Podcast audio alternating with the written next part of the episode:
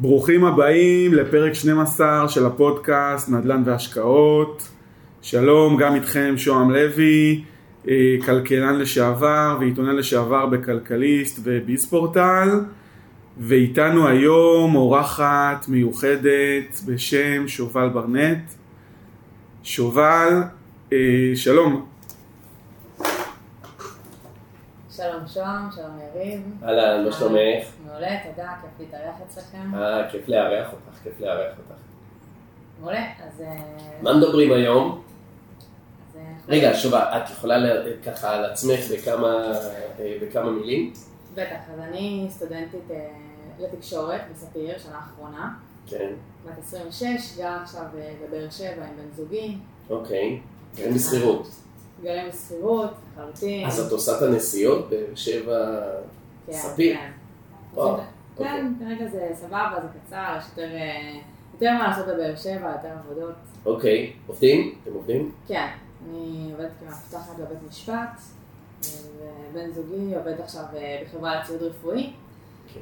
כרגע, בתקופת הקורונה, אנחנו עוד המשכנו לעבוד, אז אה, אנחנו כן מנסים לשמור ככה על שגרה. כן. אה, וזהו, עכשיו אנחנו באיזשהו שלב שמתחילים לחשוב על עתיד, אה, חתונה, ואין ספק שגם אה, קניית דירה. איך זה- איך זה תמיד הולך ביחד, זה מדהים. לגמרי. זה כאילו חתונה, ילדים, דירה, או חתונה, דירה, ילדים, כאילו נתפס אצלנו, אני חושב, המדינה היחידה בעולם שיש קשר בין הדירה לבין הילדים והחתונה. חתונה, בדיוק. וזה המחירים ככה. אה, אני חושבת שזה גם משהו שמאוד ההורים שלנו מנחילים לנו. כן. אבל זה לא אומר שזה טוב. אה, לגמרי, אני מסכימה איתך. אוקיי, אה, פרקטית איך אנחנו עושים את זה, אני לא יודעת להגיד לך עדיין, אבל אני מסכימה איתך. אוקיי. מה, מה אתם רוצים אה, לקנות? אה, דירה למגורים? דירה להשקעה? מה... אני אתחיל ואני אגיד לך שקשה לחשוב על ה... להגיע בכלל למחשבה הזאת כשאתה נמצא בסביבה, ובמיוחד עם כל עניין הקורונה, שאתה רואה את החברים מסביבך שחוזרים פתאום לגור אצל ההורים, כי הם לא עובדים ואין להם אפשרות לממן את השכירות. אה, ומנגד אנחנו כל הזמן רואים בתקשורת אנשים שגם חוזרים לגור עם ההורים, אה, ולא בהכרח מרשים לעצמם לקנות עכשיו אה, דירה חדשה. אני חושבת שלהגיע בכלל למחשבה הזאת של אם לקנות דירה, אני חושבת שכבר קצת ירדה מהפרק. כן. אה, ואני אשמח לשמוע ממך, האם באמת יש איזשהו פער אה, בין מה שאנחנו רואים ואומרים לנו למה שבאמת קורה בשטח, במיוחד עם הקורונה. תראי, אה, אין ספק, ולא בטוח שכולם יתחברו לזה, אבל אה, שברגעי משבר זה הזמן הטוב ביותר לקנות נכס להשקעה. ברגע שאנשים, אנחנו חברה שמתמקצעת בכלל ב-motivated. מה זה motivated sellers? motivated sellers זה מוכרים שיש להם מוטיבציה מאוד מאוד גבוהה למכור את הנכס. זה קורה בפשיטות רגל, בירושות, בגירושים, נכסים שעומדים ריקים, באמת יש הרבה וריאציות. מדוע הבעלים הופך להיות בעל מוטיבציה גבוהה? למה אנחנו מתרכזים בקהל הזה? כי הקהל הזה אפשר להוריד את המחיר. הרי רכישת דירה זה לא רק רכישה מבחינת מיקום, זה גם רכישה מבחינת מחיר. אנחנו רוצים לקנות במחיר הטוב ביותר. אני חושב שדווקא בתקופה הזאת, בתקופת קורונה, שאנשים נמצאים אה, במצוקה אה, ויש אה, משבר, משבר כלכלי, כבר- דיברנו על זה נכון. בפודקאסטים הקודמים, שהקורונה זה לא משבר רק רפואי, זה משבר כלכלי לא פחות. מרפואי. ולכן אני חושב שזו תקופה מצוינת לאנשים לרכוש נכס. איך, איך זה הולך ביחד עם זה שבעצם אה, אנשים עכשיו אין להם כביכול אה, עבודה, יצאו לחל"תים? איך אתה בעצם ממליץ להם דווקא במשבר בין זה שאתם עכשיו נאבקים ככה לסגור את החודש, דווקא עכשיו דירה, ולמה זה נכון בעיניך? תראה, אני אגיד לך, אה, דווקא ברגעים כאלה, למעט השבועיים של הסגר, שבאמת לא הייתה פעילות, והיו לנו עשרה משקיעים שחיכו לבתים, וכולם ביטלו, אבל ישר אחרי זה המשקיעים המיומנים יודעים שזה הזמן הטוב לקנות. זאת אומרת שאנחנו שומעים בתקשורת על כל אלה שבחל"ת, את יודעת, כן. התקשורת היא תמיד תהיה הדברים הלא טובים, כי יש לזה יותר רייטינג. אבל יש לא מעט אנשים שמוצאים את הכסף, והאמת לא צריך גם כל כך הרבה כדי לקנות נכס. אני בטוח שאם תתני לי ארבע דקות, אני חושב שאני אשכנע אותך גם לרכוש אה, נכס, גם אם לא בטוח שיש לך את הכסף הזה. אז יאללה, אני אשמח שאתה יכול? תסביר לי נפעיל את לגמרי, השעון? לגמרי? אני אשמח. אבל אני אשאל אותך שאלה אישית לפני זה, אוקיי. בסדר? אבל תעני לי. יש הון עצמי? ממש דליל, באמת? כן. מה, ברמה של אה, פחות מ-100 אלף שקל? לגמרי. יופי. ואת חושבת שאת יכולה לקנות דירה? את האמת, לא. אז אני אגיד לך את האמת שלי, כן, ממש כן. אוקיי. אני אגיד לך למה. אין לך דירה בישראל, וגם לבן זוג שלך אין דירה בישראל, נכון? נכון. יופי. תראו איך אתם, לדעתי, יכולים אפילו לקנות שתי דירות, וואו. לפני שאתם מתחתנים. למה? כי אפשר היום לקנות, לא היום, בכלל, בשנים האחרונות, אפשר לקנות דירה ראשונה במדינת ישראל ולהביא 25% מימון. אוקיי? 25%, או- סליחה, 25 הון עצמי, 75% מימון. זה אוקיי. כסף שאת צריכה להביא. מחיר דירה בישראל, את יודעת מה המחיר דירה הזולה בישראל? אני משער לעצמי 300, 400 אלף. נכון, בדיוק. אם תפתחי יד שתיים ותחפשי את הדירות הזולות, אנחנו נגיע כנראה לדימונה, לאופקים, לירוחם, לקריית שמונה, לטבריה, אה, קו... באר שבע גם... אה, באר שבע אני בספק אם נצליח למצוא, ב... אנ- אנחנו צריכים להגיע בערך ל-400 אלף שקל דירה. כי אם יש לך נניח 100 אלף שקל שמהווה 25 אחוז, זה אומר שהבנק ייתן לך עוד 300 אלף שקלים, התקציב שלך עומד על 400 אלף שקל. 400 אלף שקל, זה לא הרבה, לא יהיה לך מס רכישה, אם תחפשי לבד גם לא יהיה לך תיווך, נכון. עורך דין יעלה 2,000 שקל, ב-400 אלף שקל את יכולה לקנות דירה בישראל מה-100 אלף שיש לך. עכשיו, למה, למה אמרתי לך, רגע, עבר לי ארבע דקות, שיש לי עוד כמה שניות? כן, יאללה. גם הבן זוג שלך יכול לעשות בדיוק אותו דבר. למה לא שווה לכם לעשות את זה ביחד? אם תעשו את זה בנפרד, לפני שהתחתנתם, אתם נחשבים שתי יחידות כלכליות שונות. ברגע שאתם מתחתנים, אתם יכולים ליהנות מההטבה של ה-25% הון עצמי פעם אחת. אבל כרגע לפני החתונה, אם יש לא 100 אלף שקל ולך יש 100 אלף שקל, אז אתם יכולים לקנות שני נכסים שהם פשוט מניבים כסף. תחשבי בתקופה שכזאת. כן, שאנשים אין להם עבודה, כמה נחמד יכול להיות אה, לקבל עוד 1,500, 1,700, 2,000 שקל, תלוי בכמה אה, שכירות.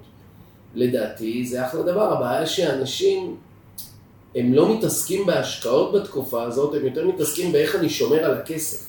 אני ולכן- חי איתה מהרגע להרגע. בדיוק. עכשיו, אני יכול להגיד לך גם מעבר לזה, ופה שוהם לא יאהב את זה והוא בטח יקפוץ, אבל אין ברירה, זה חייב להיאמר. גם אם היית אומרת לי, תשמע, אין לי 100 אלף שקלים, גם אז היית יכולה לקנות דירה. בלי הון עצמי בכלל. אז בוא תספר לי איך, כי אני חושבת ש... אז את נותנת לי עוד ארבע דקות? לגמרי. עוד ארבע דקות, יאללה. אתה רואה, אני קונה את הזמן שלי. ארבע דקות שלי פרקטיות. אני קונה את הארבע דקות שלי פה. תראי, את יכולה היום, אנחנו חיים בתקופה שהריבית היום היא נמצאת יחסית בשפל, אוקיי? אוקיי. בשנות התשעים, אני אז לא הייתי מתעסק בנדל"ן ולא כלום, אני הייתי יותר אה, משחק בבית ספר. הריביות, הם היו, אה, ריבית הפריים הייתה מעל עשרה אחוז. ריבית הפריים זה איזושהי נוסחה של ריבית בנק ישראל, ואז אם היית קונה נכס ולוקחת משכנתה ל-30 שנה, אם את מאבדת אותי, אז תגידי לי, בסדר? כן, אני מנסה לשמור על הקצב הזה. סבבה. אז היית לוקחת משכנתה ל-30 שנה לקניית נכס, נכון. היית משלמת על שלושה נכסים. הנכס שקנית ועוד שני נכסים ריביות. היום, מכיוון שהריבית היא מאוד נמוכה, תקני נכס, הריבית תהיה שליש נכס למשך 30 שנה. תראי כמה את חוסכת. לכן זו תקופה מצוינת לקחת הלוואות, אבל לא הלוואות בשביל לחיות, זה הלוואות רעות, זה הלוואות שהן קוראות מינוס. זאת אומרת שאם תקחי הלוואה לטוס לחו"ל, או אם תקחי הלוואה לסגור מינוס, או הלוואה לחיות, זו הלוואה מאוד רעה. כי היא לא מניבה לך כלום. בדיוק. את לוקחת כסף כדי לסגור, ל- ל- ופותחת איזשהו בור. כן. לעומת זאת, אם את לוקחת הלוואה, ובעצם את לוקחת כסף ממישהו, שזה הבנק, ואת מוכרת את זה לדייר בצורת נכס שמשלם שכירות, הוא בעצם משלם לך את ההלוואה שלך. אז ההלוואה הטכנית יורדת מהחשבון שלך, אבל גם השכירות טכנית נכנס לאותו חשבון, ואת בעצם אה, זה. נהנית מהפער, בדיוק, אם, אם, יש, אם יש כזה פער. אז איך אפשר לקנות בלי הון עצמי? פשוט מאוד. אפשר ללכת, ויסלחו לי כל אה, בכירי בנק ישראל, כי זה אסור, אבל גם את ה-25% הללו אפשר לקחת כהלוואה. כי היום דירה באמת זולה תעלה בסביבות 300,000. כדי להביא 300,000, 25% מ-300,000, צריך 75,000 שקלים. וואו. לבנק, ביטוח ישיר, או וואטאבר, גוף אה, אה, אה, מלווה כזה או אחר, 75,000 שקלים. זה לא הרבה, זה פחות מאוטו. השאלה אם, לדוגמה, אנחנו מדברים על תקציבים קצת יותר נוחים, נגיד מישהו שיש לו 40, 50 אלף שקל, האם זה משהו שהוא גם אפשרי? כן, כי כרגע נתנו דוגמה שבאפס זה אפשרי. אז אם יש מישהו שיש לו אה, 40 אלף שקל כדי לקנות דירה להשקעה, כן, אני לא מדבר כן. רגע על מגורים, הוא צריך להביא עוד 30-40 אלף שקל כדי לקנות את הדירה.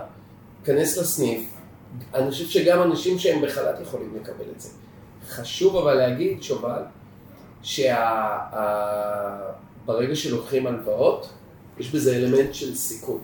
בסדר? ואת צריכה להיות מחושבת. למה? כי גם אם תקני עכשיו נכס והרגלת את ה-400,000 שקלים הללו, אוקיי. את צריכה לדעת שיש לך החזר חודשי. ואת הבנק לא מעניין אם הדוד יתקלקל, או אם יש חודש בלי דייר, או אם צריך לתקן ולשפץ, או... הוא לא מתערב בפן הזה. אז איך אפשר גם להתכונן לזה? אז זהו, שלזה אי אפשר להתכונן, צריך לקחת את זה בחשבון, בדיוק. הרי תחשבי מה אנשים היום עושים, אנשים היום אומרים, טוב, אני אקנה דירה במיליון שקלים, תראי עד כמה אנשים לוקחים סיכון מאוד גבוה. אנשים היום קונים דירה, לא יודע כמה עולה דירה חציונית, נניח מיליון ארבע מאות, מיליון וחצי, אוקיי? הם צריכים לארגן 300-400 אלף שקל, ואחר כך הם קוברים את עצמם למשכנתה במשך 30 שנה, שהם בעצמם עובדים עבור המשכנתה הזאת. כל ההורים שלנו. לגמרי, גם ההורים שלי הם כאלה. אבל אפשר אחרת, אז נניח נעשה את האופציה שדיברתי אה, עליה. תחשבי, מה את מעדיפה? לחסוך 400 אלף שקל ולשלם 6,000 שקל מדי חודש, את בעצמך, מהעבודה שלך, או לא לחסוך 400 אלף, לקחת הלוואה של 70 אלף שקלים עם החזר של איזה 1,000-1,200 שקל בחודש, ולקחת משכנתה עם החזר של איזה 700 שקל בחודש, ול, ולתת את זה לדייר שישלם שכירות של בין 1,500 ל-2,000 שקל בחודש, ואת יודעת מה, גם אם יצא פחות כמה מאות שקלים, מאות שקלים, זה לא הרבה. הרי האופציה היחידה זה לחסוך מאות אלפים. כן. פה כמה מאות שקלים, לדעתי שווה. אז אם אנחנו שנייה מדברים באמת על אה, דירות להשקעה, או דירות אה, פרטיות, מה אתה היית ממליץ? לי, בתור... אה, בגיל שלי. אני חושב שתהרגי אותי. להגיד את האמת, האמת שלי, או לגמרי. שאת רוצה לשמוע? את האמת. אוקיי. אז קודם כל, מה שהאנשים היו רוצים לשמוע זה, כן, בואו נקנה דירה, כי משום מה ביט- דירה מסמלת ביטחון. אוקיי, יש את ה... אה, אה, גדלנו על אה, בית ספר, צבא, תואר, אה, חתונה, דירה וילדים, או ילדים ודירה. ולא סתם זה מגיע בשלב הזה, זה לא מגיע בשלב הזה כי לאנשים יש כסף בשלב הזה, זה מגיע בשלב הזה כי האנשים נורא מחפשים ביטחון. אני חושב שלקנות דירה זה ממש לא ביטחון, להפך, זה מכניס את האנשים לאלמנט סיכון מאוד מאוד גבוה. כי תחשבי שובל, את בת 26, נכון.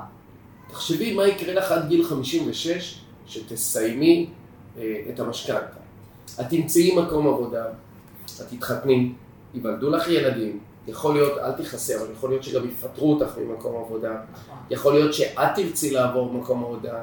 50% היום מהאנשים גם מתגרשים, סליחה, לא משהו אישי, כן, כן. אבל אנשים גם מתגרשים, אנשים קוראים להם המון, וזה את, הבן זוג שלך, אותו דבר, זאת אומרת שתכפילי את זה בשתיים, תראי כמה אירועים קיצוניים יכולים לקרות בזמן הזה, שיכולים להעיב על המשכנתה. נכון. זה, זה המון דברים שהם זה. לעומת זאת, בדירה בשכירות, תתני לי 100 שקל, תתני לי כאילו 400 אלף שקל מהבנק, אני אמכור את זה ויבנה מזה איזושהי דירה, וייתן למישהו אחר שישלם לי שכירות, שיחזיר לי את המשכנתה, פשוט עשיתי עסקת פורוורד.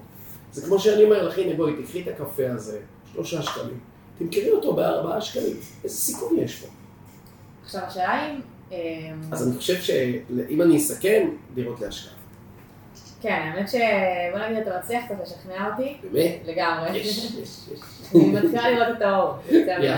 כן. אה, כי יש באמת אור. את יכולה להתבאס ולהגיד רע וקשה והכל, ובאמת רע, ובאמת קשה.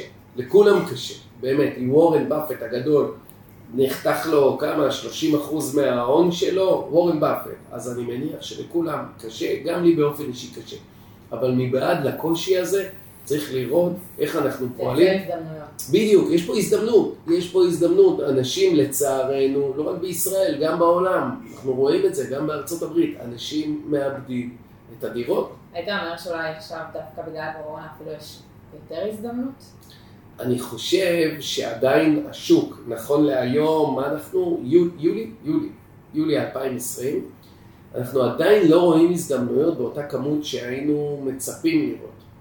אני חושב שיש פה איזשהו משהו שהוא מאוד מלאכותי, כי המדינה נותנת כסף, זה לא כסף אמיתי של אנשים שהם כן. עבדו עבורו. המדינה, הבנקים, נתנו לאנשים לדחות את המשכנתאות גם באופן מלאכותי, אבל יום אחד הכסף הזה ייגמר, ויום אחד המשכנתאות האלה אנשים יצטרכו להחזיר אותם. להחזיר. ואז תהיה פה איזושהי בעיה. כרגע אנחנו לא רואים כמות גדולה של אנשים שמפונים מהבתים, מהדירות, או כמות של אנשים מאוד אה, מסיבית, של אנשים שרוצים להוריד את מחירי הנדל"ן והם בלחץ. אבל פה ושם אפשר לראות אנשים שבהחלט מוכנים להוריד את מחיר הדירה 10-20 אחוז פחות. אני רואה את זה במשרדים דרך אגב. נכון.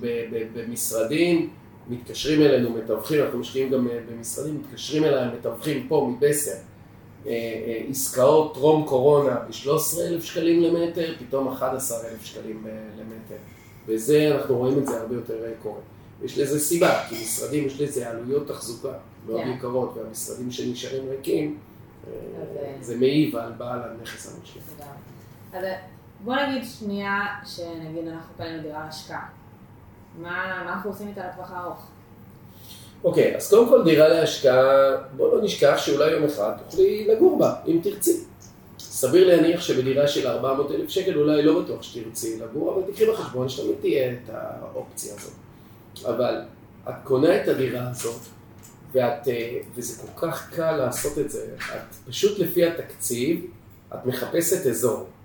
אזור, אוקיי. נכנסת ליד שתיים, אומרת, אני רוצה דירה מ-1,000 שקלים עד 400. למה 1,000? כדי שלא ייתן לך את כל התוצאות של האפס, של כל כן, אלה שלא כן. מפרסמים. בדיוק. ואז את אה, תקבלי גם הרבה דירות בחו"ל וכולי וכולי, אדמות, חגי זה, אז את מגדירה ביד שתיים דירה, ובדיוק מה שאת אה, מחפשת. הוא ייתן לך דירות שיהיו אה, קו שלישי רביעי בפר- בפריפריה, צפון ודרום. אוקיי. את צריכה לעשות ניתוח שוק. את צריכה ללכת, לראות נכסים, ללמוד שוק מאוד מאוד ספציפי. אי אפשר לראות, את יודעת, יש לי תלמיד שאמר, סימס לי, ראיתי דירה באשקלון ב-700,000, מה דעתך? אמרתי לו, אני לא מכיר את השוק באשקלון, אני לא יודע. יום למחרת, תשמע, ראיתי דירה באשדוד ב-600,000. אמרתי, תשמע, ככה לא עושים ניתוח שוק. אוקיי? להתמקד ב... בדיוק, מתמקדים בשוק. נניח ראית אה, דימונה, נניח ראית אופקים, נניח ראית whatever. את בוחרת שוק שאת מתחברת. אולי עדיף שוק באמת אה, שדרות או משהו כזה, יש שם גם אה, במקומות שיש בהם אוניברסיטאות, שזה, שזה אחלה עוגן אולי לסטודנטים. אוקיי? ואז את מחפשת אה, אה, אה, נכס, מתחילה להבין קצת את המחירים, והחוכמה זה בעצם לקנות טוב. ברגע שאת קונה את הנכס, נשמע מאוד פשוט, אני אומר לך, זה באמת פשוט. אבל השאלה היא, אני יכולה להגיד לך לדוגמה, אנחנו גרים בבאר שבע. אה, יש? דירות, אנחנו גרים בשכונה ב', באמת, אוקיי. עוד שכונה שנחשבת אה, אזור סטודנטיאלי, ויש אה, הרבה, הרבה חנייה, מאוד נחמד שם. אבל... אה, בשכירות, נכון? בשכירות. עכשיו, במידה ואנחנו מחפשים נכס, בשכונות שהן נגיד קצת פחות טובות, או האם אני יכולה לצפות שבעתיד הערך של הדירות יעלה, ו... ובאמת, אם אני משקיעה שם, שבעתיד שאני גם אמכור את הדירה, היא באמת, זה ישתלם לי, אני אעשה איזשהו רווח. אז זו שאלה מצוינת. זו שאלה מצוינת. תראי, בנדל"ן, בתור משקיע, כן. לא בתור אה, מישהי שגרה בנכס, את בעצם מרוויחה פעמיים.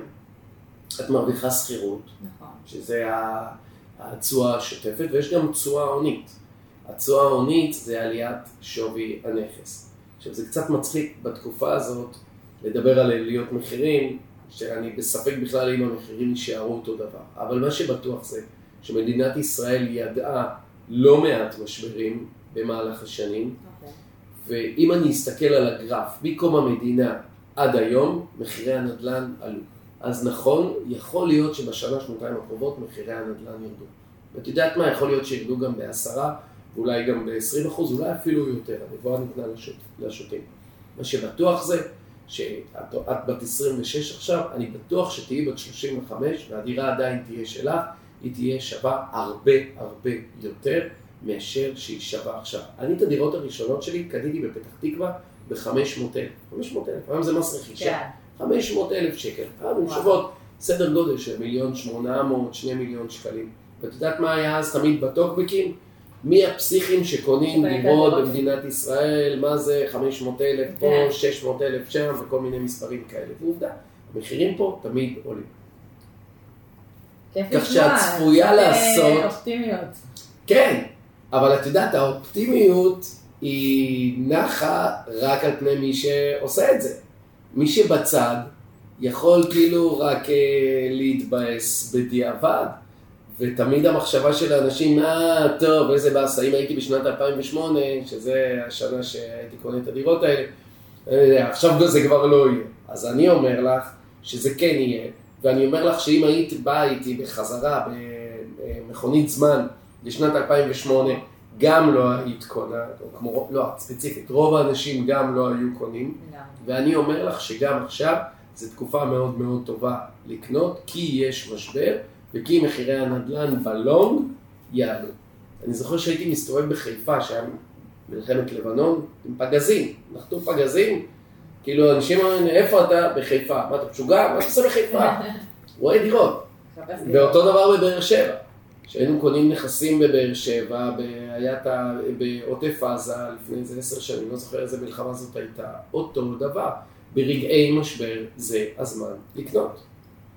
מעניין, מעניין, כיף לשמוע, באמת. אמ, אני אשמח שתגידי גם איך עושים את זה פרקטית, איפה מוצאים את ההשקעה, והאם יש לנו גם אופציות בכלל אה, להשקיע בחו"ל. אז אה, פרקטית, אה, זה פשוט, אה, מתחילים את החיפוש בבית, אוקיי? על המחשב. לא, בינתיים עוד לא יורדים לשטח ולא כלום, ואת צריכה להבין איפה את רוצה לקנות. יש כמה אופציות לקנות. נניח הרבה אנשים קונים באזור המגורים, קודם כל זה תקציב. כן, בסדר? אם את אה, גרה בתל אביב, יש לך אה, 100 אלף שקל, כנראה לא תוכלי לקנות דירה בתל אביב. נכון.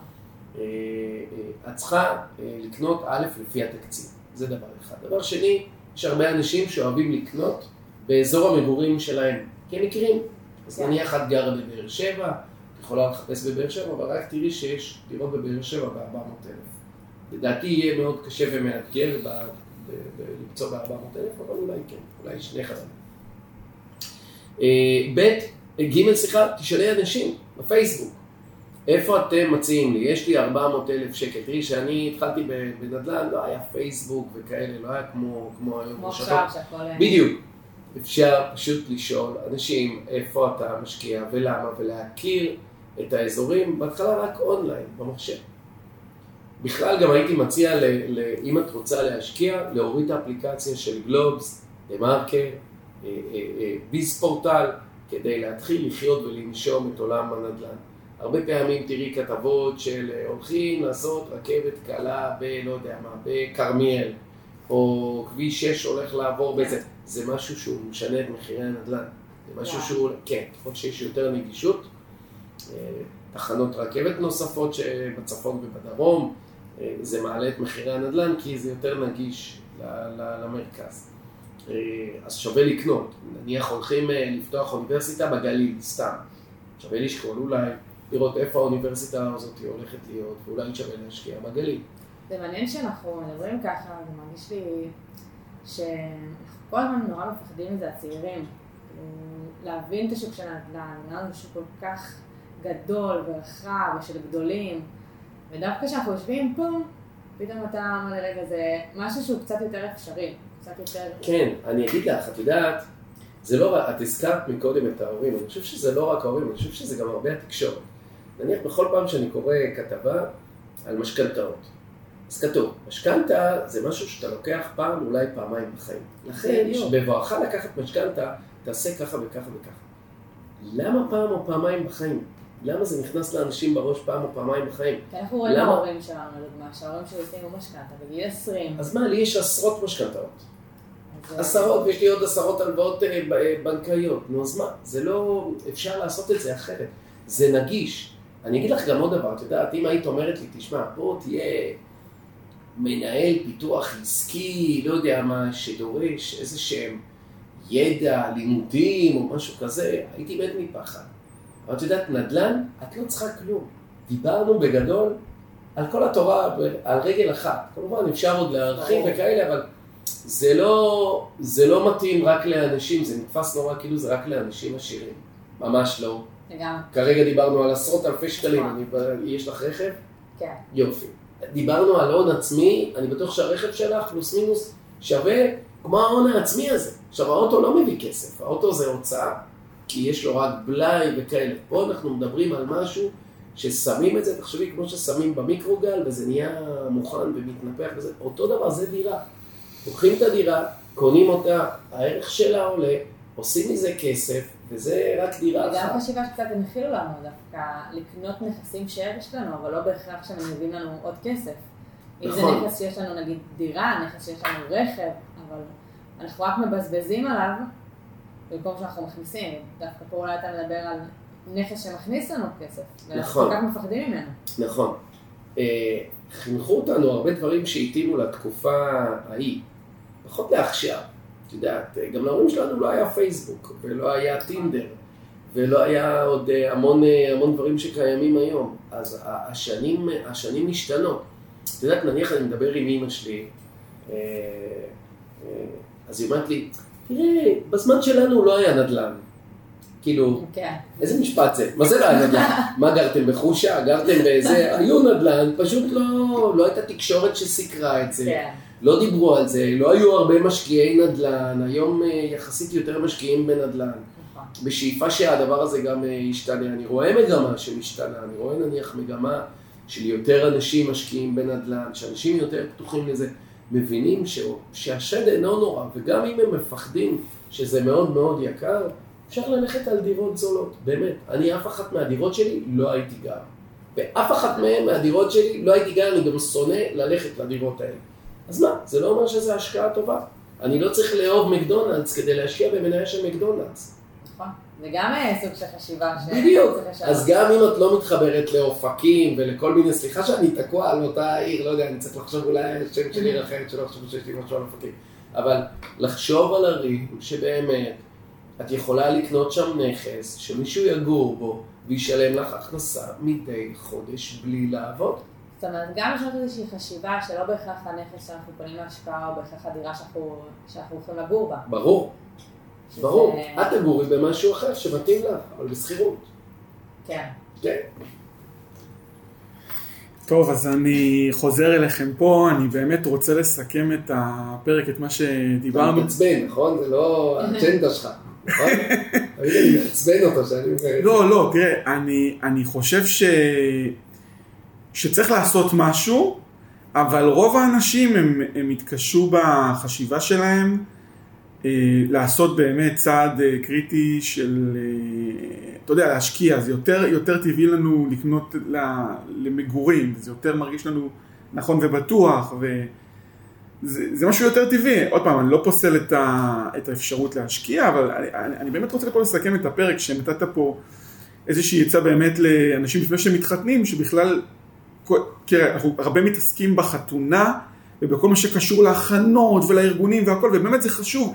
צריך לתת לכל האורחים את התחושה הכי טובה, ושזה מאוד חשוב, שזה האירוע הכי חשוב, אבל אף אחד גם לא מתעסק בתכנון העתיד הכלכלי.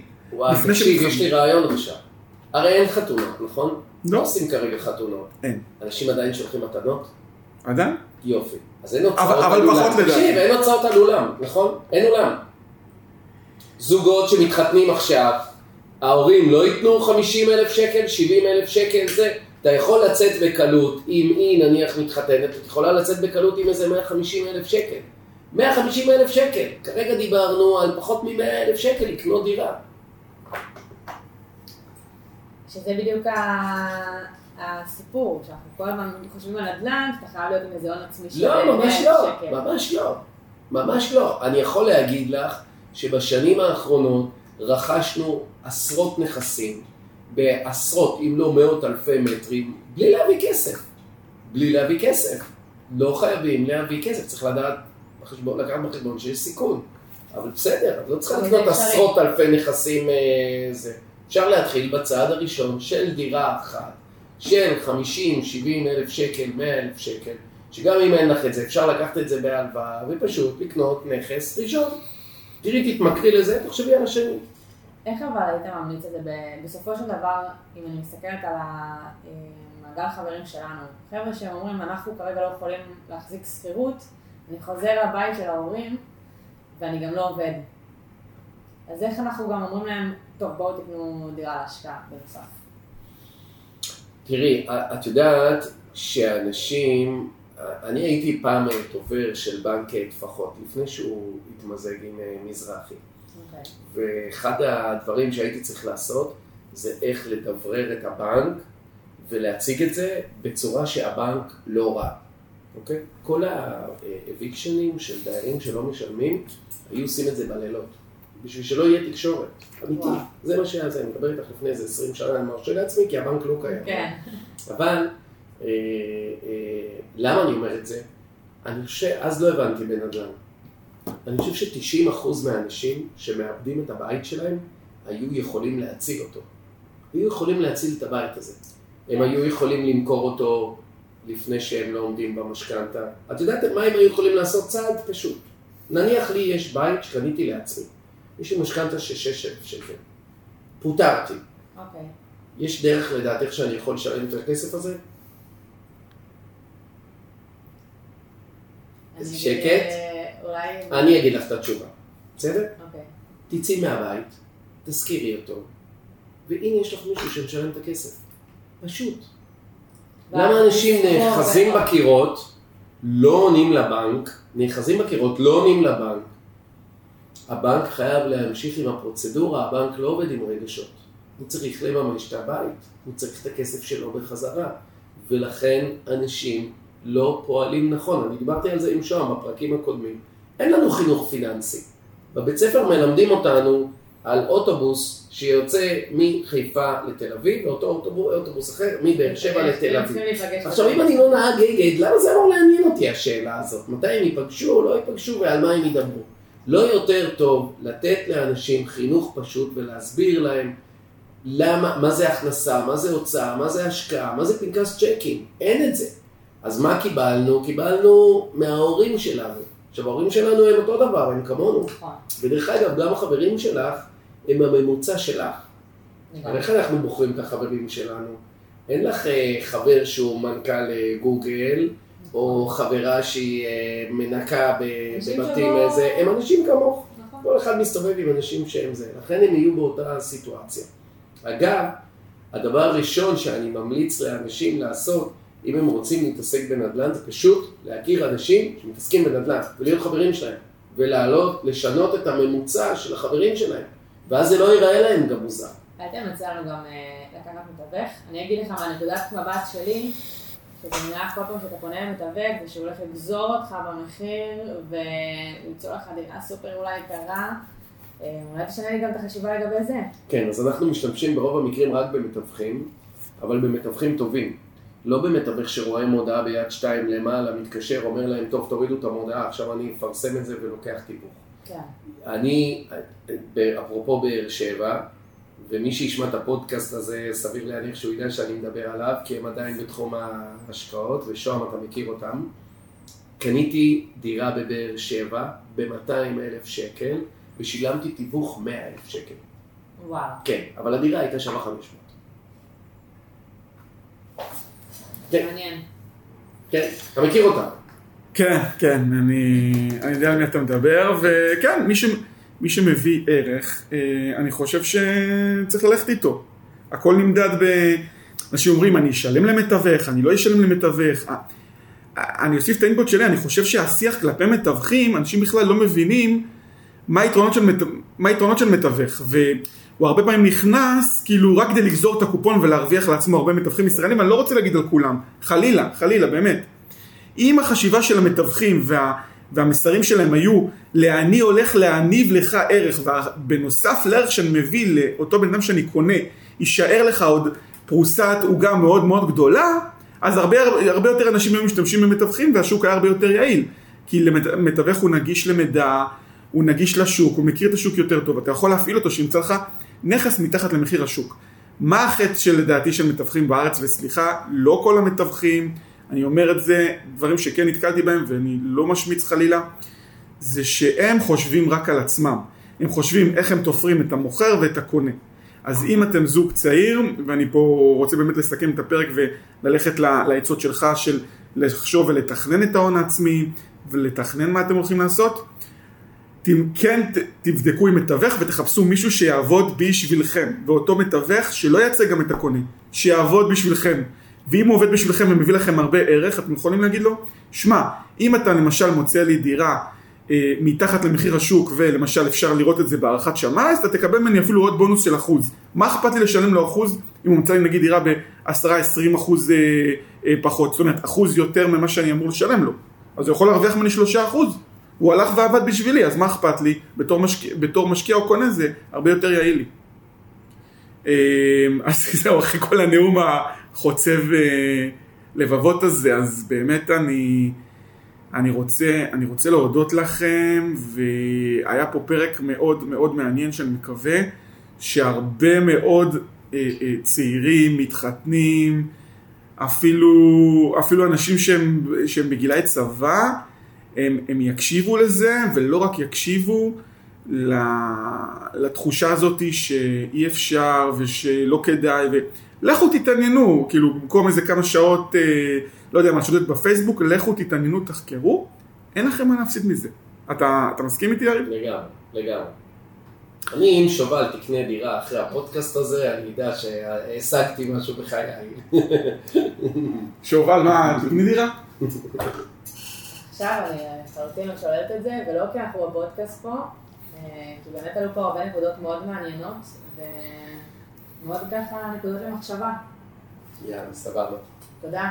אז אני רוצה להודות לכם, תודה לכל המאזינים, המאזינות וכל מי שמקשיב לנו, באמת אנחנו הולכים וצוברים עוד ועוד האזנות, אנחנו זמינים בכל אפליקציות הפודקאסטים, גם בספוטיפיי וממש גם באפל פודקאסט, בכל האפליקציות, תעקבו אחרינו, ביי, להתראות. Bye.